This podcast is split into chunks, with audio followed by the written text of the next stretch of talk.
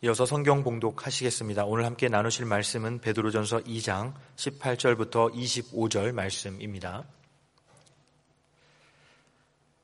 성경 말씀은 한 목소리로 읽도록 하겠습니다. 사완들아 범사에 두려함으로 주인들에게 순종하되 선하고 관용하는 자들에게만 아니라 또한 까다로운 자들에게도 그리하라.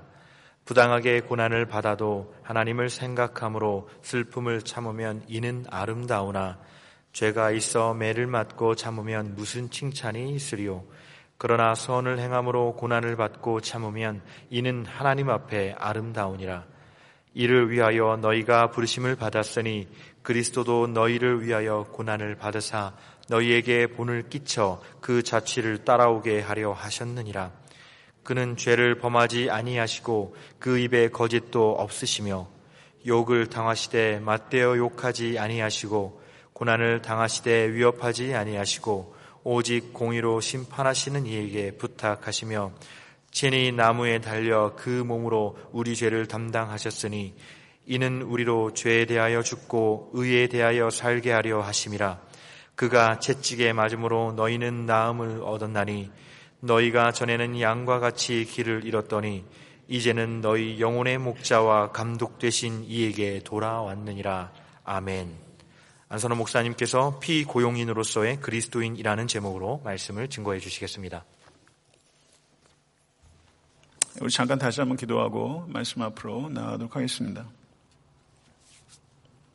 하나님 아버지 감사합니다. 그 말씀으로 천하 만물을 지으신 하나님의 솜씨를 찬양하고 믿습니다. 또한 하나님의 말씀으로 우리를 짓고 계심을 신뢰합니다. 그래서 이 아침에도 하나님의 말씀을 구합니다. 사람의 말이 아니라 하늘의 말이 우리 가운데 들려질 수 있도록 주여 인도해 주시고 이 종이 정결하고 겸손한 말씀의 통로로만 쓰임 받을 수 있도록 역사해 주시옵소서 예수 그리스도 이름으로 간절히 기도드려 싸움나이다. 아멘. 아, 제가 어렸을 때 TV에서 어, 했던 시리즈물 중에 가장 인상 깊었던 그게 뭐냐면요. 뿌리였습니다. 아, 뿌리라는 이 TV 어, 시리즈물은 그 1977년도에 퓰리처상을 수상한 알렉스 헤일리의 책 뿌리를 극화한 것입니다. 아, 거기에 등장했던 주인공의 이름이 쿤타 킨테 기억하세요? 이 쿤타 킨테의 눈이 얼마나 저에게 강렬했는지 그리고 그 눈이 얼마나 선했는지 저에게 큰 인상으로 남았습니다. 그래서 10월 달에 저희가 선정하는 10개의 도서 가운데 한 권을 이 알렉세일리의 이 뿌리로 정했습니다. 흑인 문학의 최고봉으로 알려지고 있고 그리고 위대한 문학 작품으로 평가되고 있는 책입니다. 그래서 제가 그 책의 독자 서평 가운데 하나를 읽으면서 좀 인상 깊었는데 이런 내용이었습니다. 아, 우리는 시간의 노예, 일의 노예란 말을 수없이 사용하며 살아간다. 아, 그러나 뿌리를 통해서 진짜 노예가 무엇인지를 깨닫고 우리가 쓰는 노예라는 말이 얼마나 사치인지를 깨달았다. 아, 이렇게 이야기를 했습니다. 저는 오늘 본 말씀 베드로 전서 2장 18절에서 25절의 말씀을 묵상하면서 이 본문 사환, 그 노예가 주인에게 순종하라는 이 말씀을 African American들이 읽으면서 이해하고 받아들이기가 매우 힘들겠다 이런 생각을 했습니다. 그리고 우리의 조상들이 노예는 아니었다 할지라도 여전히 우리에게 이 말씀은 이해하기 어려운 부분이 엄연히 있는 것이 사실입니다. 노예가 없는 이 시대에 어떻게 이 말씀을 적절하게 우리가 이해하고 삶 속에 적용할 수 있을까요? 그것은 결코 간단한 문제는 아닌 것 같습니다. 사도 베드로가 아, 순례자로 걷는 법의 원리에 대해서 말씀하신 후에 첫 번째로 적용한 것이 시민으로서의 그리스도인 그리고 오늘 두 번째로 적용한 것이 주인들에게 순종하라 피고용인으로서의 그리스도인이란 제목으로 제가 오늘 말씀을 증거하고자 하는 것입니다. 오늘 권면을 사도 베드로는 사완드라라고 시작하고 있습니다. 아, 사완드라라고 번역되고 있는 헬러가 오이케테스란 단어입니다.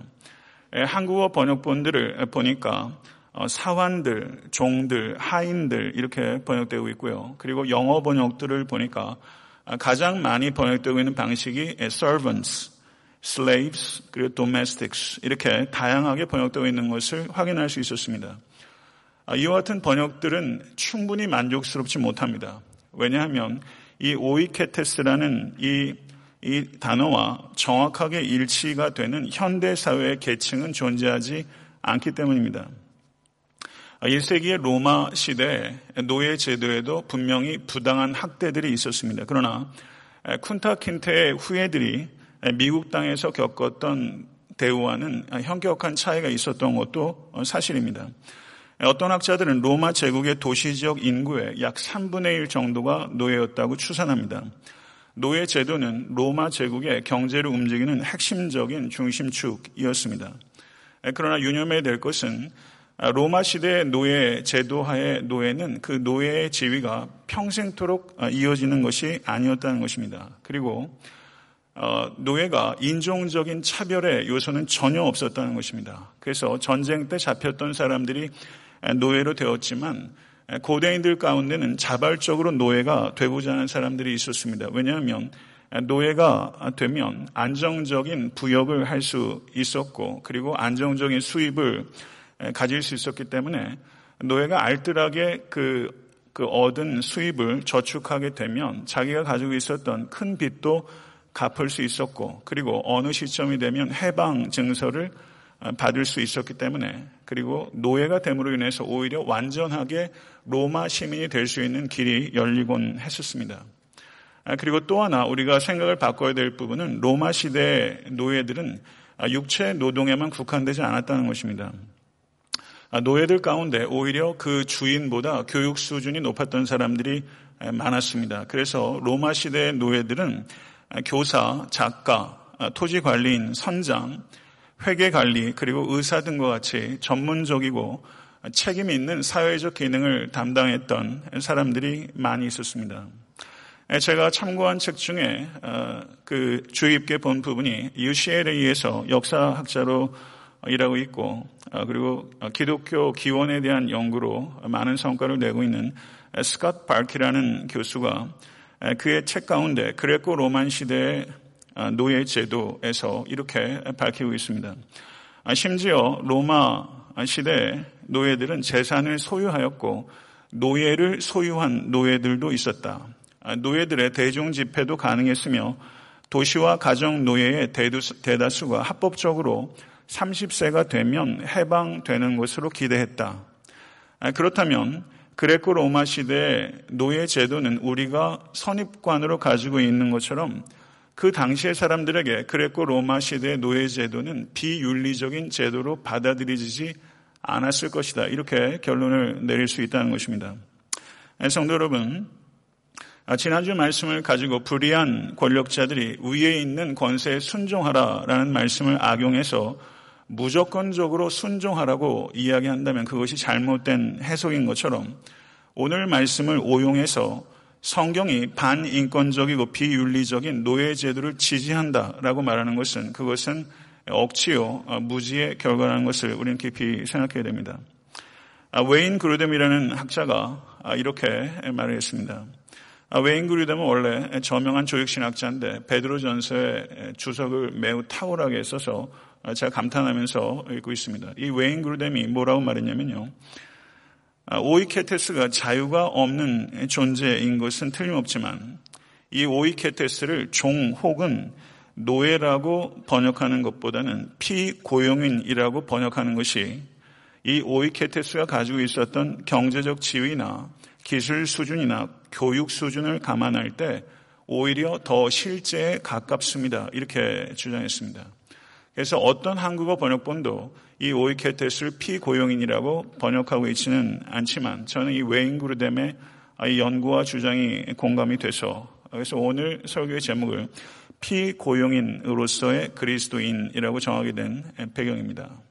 아, 그리고 종으로서의 그리스도인이라고 한다면 이 가운데 세상에서 종은 그 실질적인 종은 없기 때문에 현대를 살아가는 우리에게 있어서 이 말씀이 적용하기 위해서는 피고용인으로서 피고용인으로 일하고들 계시지 않습니까? 피고용인으로서의 그리스도인이라고 정하는 것이 아, 우리와 현대를 사는 우리와 연관성을 더 밝힐 수 있기 때문에 제가 피고용인으로서의 그리스도인 이렇게 제목을 정하게 된 배경입니다. 아, 베드로는 범사에 두려워함으로 주인들에게 순종하되 선하고 관용하는 자들에게만 아니라 또한 까다로운 자들에게 그리하라. 아, 이렇게 이야기를 하고 있습니다. 여기서 범사에 두려워해야 하는 대상이 주인입니까? 주님입니까? 이것에 대해서 학자들의 논란이 있었습니다. 종들이 범사에 두려워해야 되는 대상이 누구인가? 그런데 바로 앞 구절을 보니까 하나님을 두려워하며 왕을 존대하라 이렇게 말을 하고 있습니다. 왕이 두려움의 대상이 아니라 오직 여호와 하나님께서 두려움의 대상이라고 말씀드린 바가 있습니다. 그렇다면 오늘 본문에서 범사에 두려워하는 대상은 주인이 아니라 주님인 것입니다.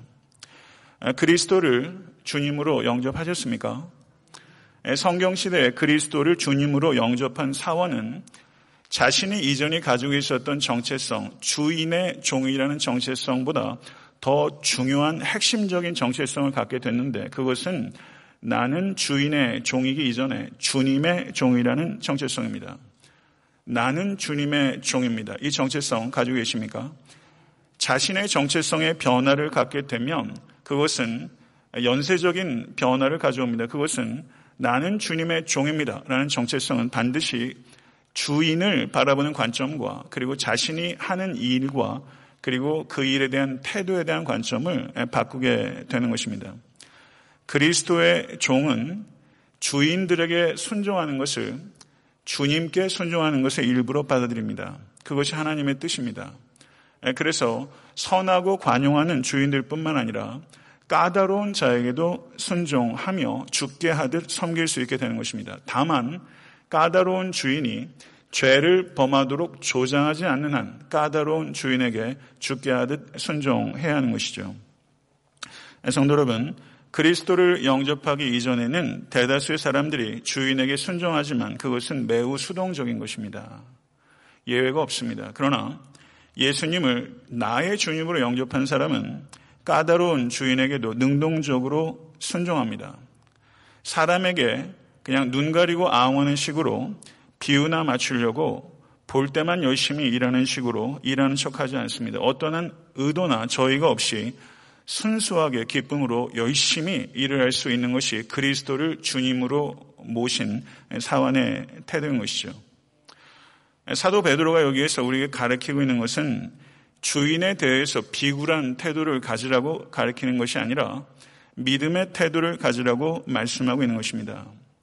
주인들이 종에게 긍휼을 베풀지 않을 때에도 종은 주인의 종이 아니라 주님의 종이기 때문에 자신에게 까다롭게 대하는 주인을 향하여서도 하나님의 긍휼을 본받아 긍휼을 베풀 수 있는 존재가 된 것입니다. 이와 같은 방식으로 까다로운 주인 밑에 있는 그리스도인 종은 자기 자신에게 무엇인가 다른 근원, 초자연적인 근원을 가지고 있다는 것을 증명하게 되는 것이죠. 성도 여러분 놀랍지 않습니까? 내 안에 초자연적인 근원을 가지고 있다는 것을 증명하는 것입니다. 19절에서 20절을 보게 되면 부당하게 고난을 받아도 하나님을 생각함으로 슬픔을 참으면 이는 아름다우나 죄가 있어 매를 맞고 참으면 무슨 칭찬이 있으리요.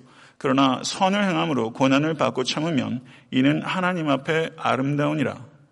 아멘. 성도 여러분, 성경 원어를 보게 되면 이 19절과 20절의 처음과 끝이 카리스, 아름다우니라. 아름다운이라로 시작해서 아름다운이라로 끝나고 있습니다. 그러니까 19절과 20절은 명확한 의도를 가지고 사도 베드로가 그렇게 하는 것이 아름답다는 것을 강조하고 있는 것이죠.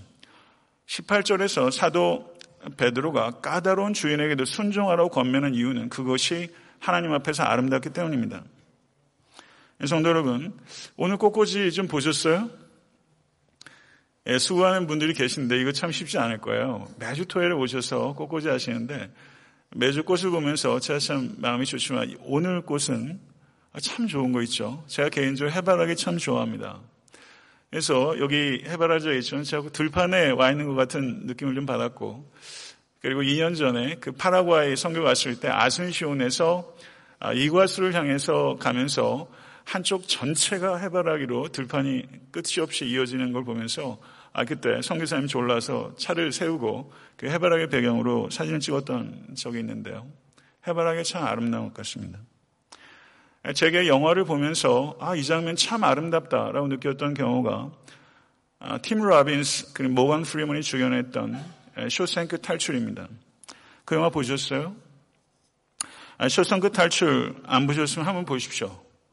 이 영화에서 저한테 가장 아름다웠던 장면은 팀 로빈스가 간수들을 아주 재치 있게 따돌리고 그리고 모차르트의 피가로의 결혼 중 저녁 산들바람은 부드럽게를 틀은 장면입니다. 마치 시간이 다 멈춘 것처럼 일하던 사람도 너무나 놀래서 전혀 예상하지 못했던 희망이라고는 전혀 없는 쇼생크라는 그 감옥에서 천상의 음악인 아리아가 울려 퍼지는 극단적인 대조를 보면서 가슴 뭉클한 아름다움을 느꼈습니다.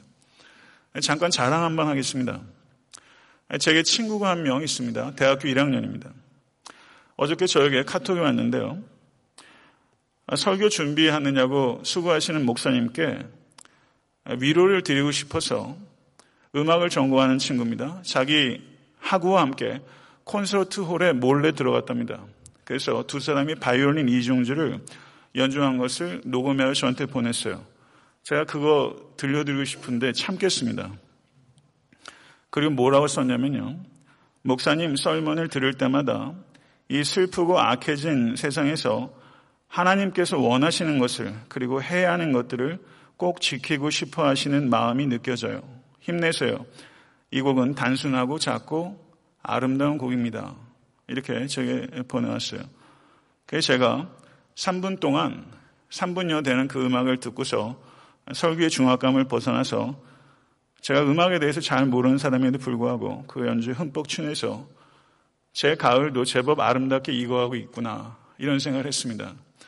그래서 저희 집사람한테 가서 그걸 들려주니까 시끄럽다고 그러시더라고요.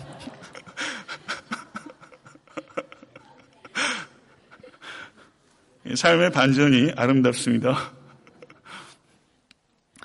그러나 해바라기도 아름답고 그 영화의 한 장면도 아름답고 그리고 사람과의 관계도 그 아름답지만 정말 아름다움의 기준은 무엇일까? 오늘 본문에서 아름답다라고 했을 때 이 기준, 성경적 의미에서 아름다운 것은 하나님을 기쁘시게 하는 것이 아름다운 것입니다. 하나님께 기쁨이 되는 아름다운 것은 하나님을 생각함으로라는 표현이 있습니다. 이것은 하나님을 의식함으로 이런 뜻입니다. 하나님을 의식할 때 부당한 고난을 당해도 선을 행함으로 받는 고난도 참을 수 있습니다. 하나님을 의식하지 않으면 이런 추구도 이런 능력도 우리에게 주어지지 않습니다. 성도 여러분 살다 보면요. 삶이 그렇게 단순하지 않습니다. 계속적으로 권리를 짓밟힐 때 하나님을 지속적으로 신뢰하는 것은 어느 누구에게도 쉽지 않습니다. 어떠한 고난은 과도합니다. 과도한 고난에 어떠한 과도한 고난도 과분한 은혜 속에 들어가게 되면 그것은 반드시 녹아지게 됩니다. 성도 여러분, 과도한 고난 가운데 계십니까? 과분한 은혜를 망각하지 마십시오. 부당하게 고난받고 계시다면 부당하게 인내하고 하나님을 신뢰할 때 여러분의 믿음은 금보다 더 귀한 것으로 드러나게 될 것이고 하나님 앞에 그보다 아름다운 거 없으며 하나님 앞에 그런 사람처럼 아름다운 사람 없습니다. 그런 성도 여러분, 우리는 조심해야 합니다. 여러분도 약하고 악하고 저 역시 약하고 악한 죄인입니다. 죄된 언행으로부터 자유로운 사람 한 사람도 없습니다. 그러나 죄된 언행으로 기인하는 고난을 주를 위해서 당하는 고난이라고 말하는 것은 죄된 언행에 거짓의 죄까지 더할 수 있다는 것을 기억하십시오. 그러한 고난은 하나님을 기쁘시게 하는 것이 아니라 하나님을 불쾌하게 하는 것입니다.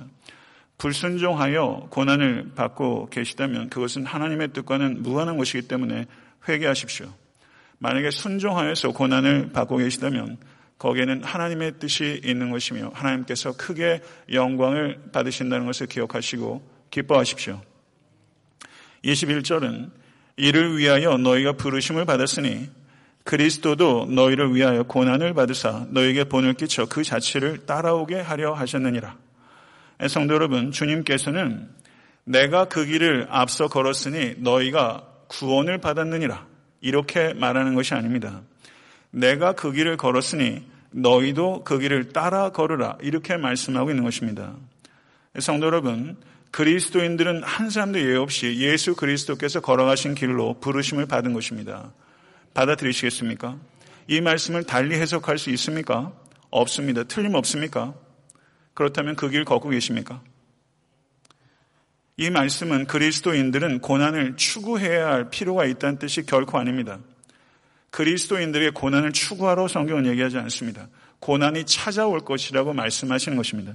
고난이 찾아올 때 참된 그리스도인들이 이겨낼 뿐만 아니라 심지어 기뻐할 수 있을 것이다. 주님의 약속입니다. 베드로전서 4장 13절은 오히려 너희가 그리스도의 고난에 참여하는 것으로 즐거워하라. 이는 그의 영광을 나타내실 때 너희로 즐거워하고 기뻐하게 하려 함이라. 아멘. 성도 여러분, 부당한 고난을 당하게 되면 당황스럽고 절망스럽습니다. 그런데 그때 기억하십시오. 정말 그 주를 위해서 선을 행함으로 당하는 고난으로 그리스도인들은 부름 받았다. 이것을 기억하는 순간, 기억해내는 순간, 우리는 우리의 마음을 지킬 뿐만 아니라 세상이 알지 못하는 기쁨을 경험하게 될 것입니다. 그는 죄를 범하지 아니하시고 그 입에 거짓도 없으시며 욕을 당하시되 맞대어 욕하지 아니하시고 고난을 받으시되 위협하지 아니하시고 오직 공의로 심판하신 이에게 부탁하시며 친히 나무에 달려 그 몸으로 우리 죄를 담당하셨으니 이는 우리로 죄에 대하여 죽고 의에 대하여 살게 하려 하심이라. 그가 채찍에 맞음으로 너희는 나음을 얻었나니 아멘. 너희가 전에는 양과 같이 길을 잃었더니 이제는 너의 영혼의 목자와 감독 되신 이에게 돌아왔느니라. 아멘. 이 글을 쓰고 있는 사람이 누군지를 우리 다시 한번 생각해야 됩니다. 누구였습니까? 베드로입니다. 베드로에게 예수님께서 십자가에 대해서 처음 예언하셨을 때 베드로가 예수를 꾸짖었습니다. 에피티머. 꾸짖었습니다. 그리고 주님께서 잡혀가셨을 때 베드로는 세 번이나 부인했습니다. 그러나 베드로는 회개에서 회복되었고 그리고 십자가를 향해서 철저하게 전향했습니다. 그래서 십자가가 베드로에게 걸림돌이었지만 저가 철저하게 전향하고 십자가는 베드로에게 모퉁이 돌이 되었던 것입니다. 베드로에게 십자가 그러한 의미가 되었던 것처럼 우리 예수 그리스도를 믿는 이 자리에 계신 모든 성도들에게 십자가는 나음을 얻었느니라 치유의 도구일 뿐만 아니라 여러분과 저의 존재 방식이 십자가입니다. 할렐루야 믿으십니까? 그리스도인들의 존재의 방식이 십자가입니다. 예수 그리스도는 죄가 없으신 완전한 분이십니다. 그럼에도 불구하고 고난을 당하셨습니다. 예수께서 당하신 부당한 고난만큼 부당한 일을 우리는 결코 겪을 수 없습니다. 여러분이 아무리 부당하다고 해도 그것은 예수께서 당하신 부당함과는 비할 바가 아닙니다. 부당한 고난을 반응하시는 예수 그리스도의 그 방식이 바로 그리스도인의 방식이 되어야 한다고 말씀하시고 그렇게 살도록 하기 위해서 예수 그리스도께서 앞서서 걸어가신 것입니다. 분명합니다. 할렐루야. 성도는 믿으십니까? 이게 얼마나 하나님께서 우리를 높여주신 것입니까?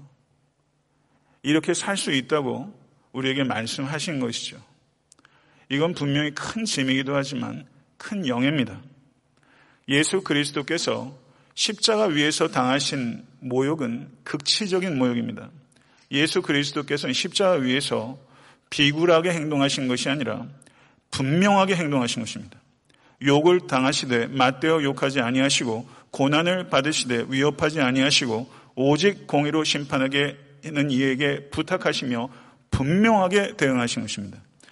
성도 여러분, 부당한 고난 가운데 계십니까? 부당한 고난까지 얘기할 게 뭐 있어요?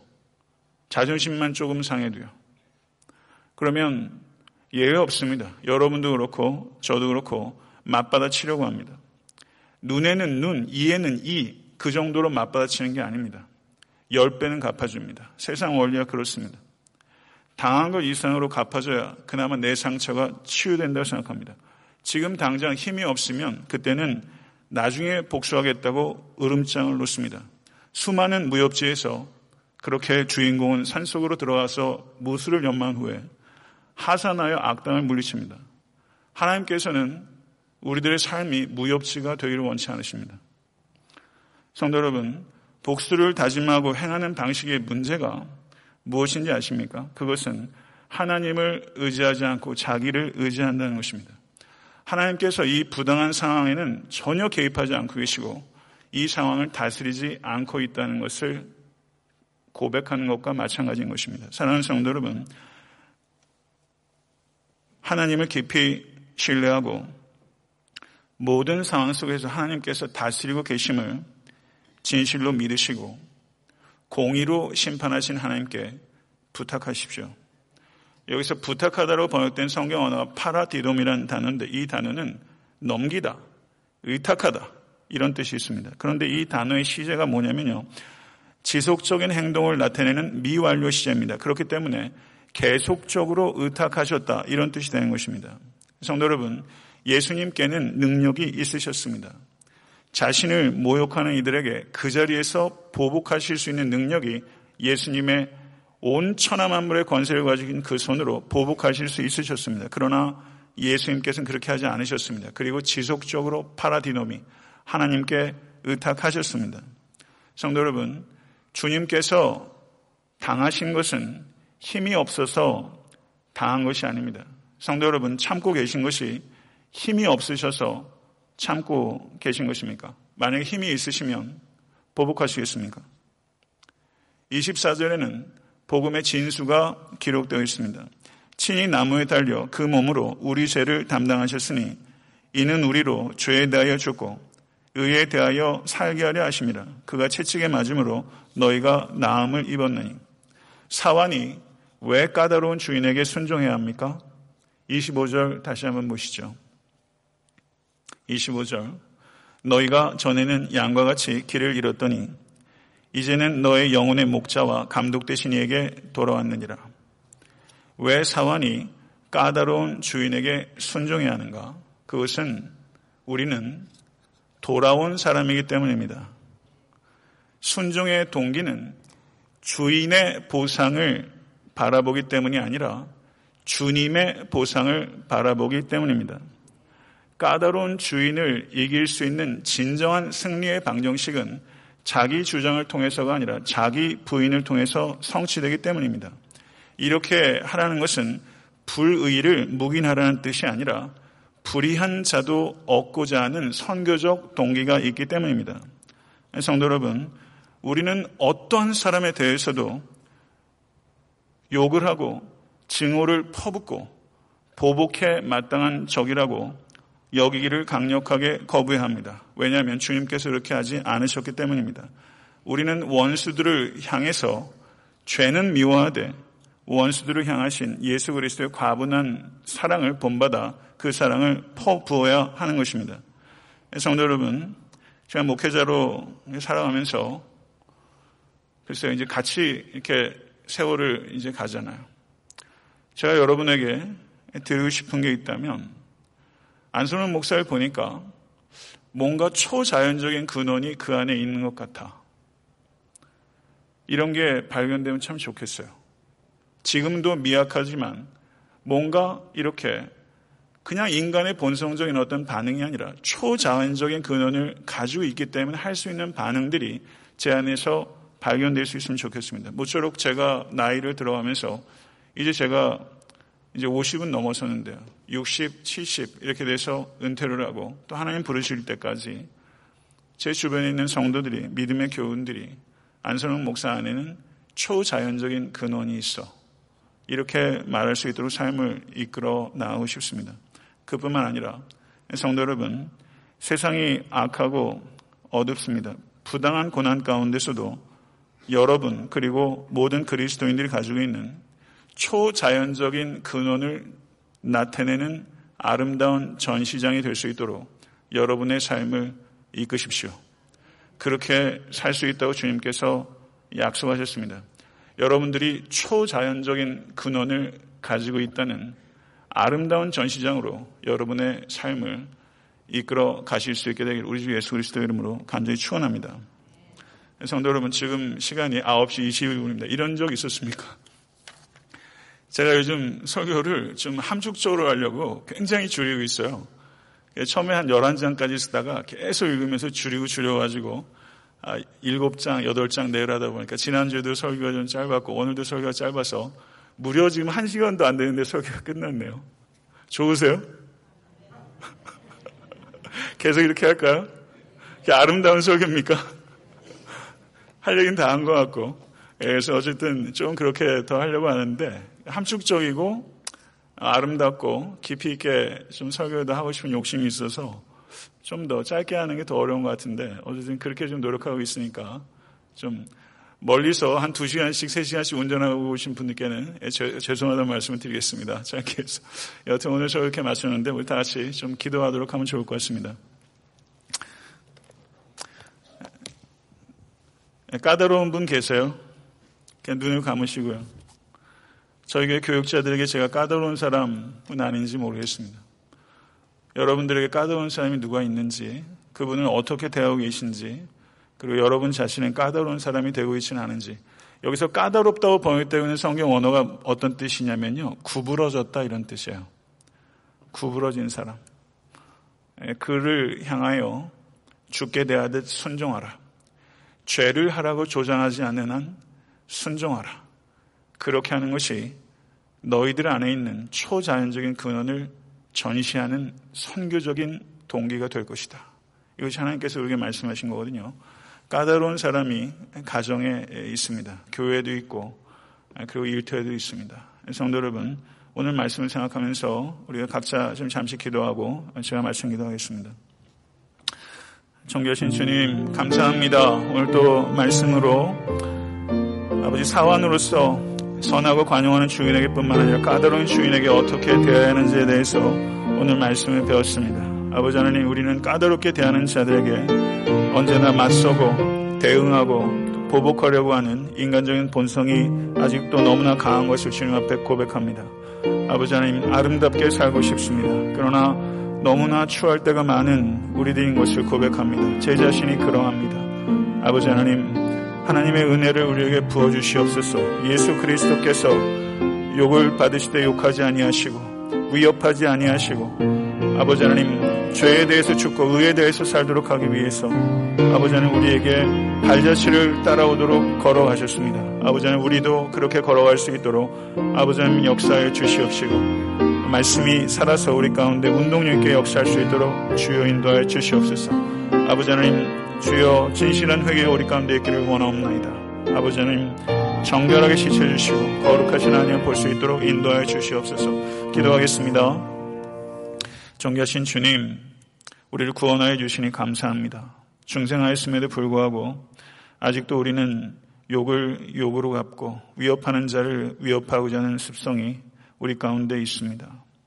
아버지 하나님 용서해 주시옵소서.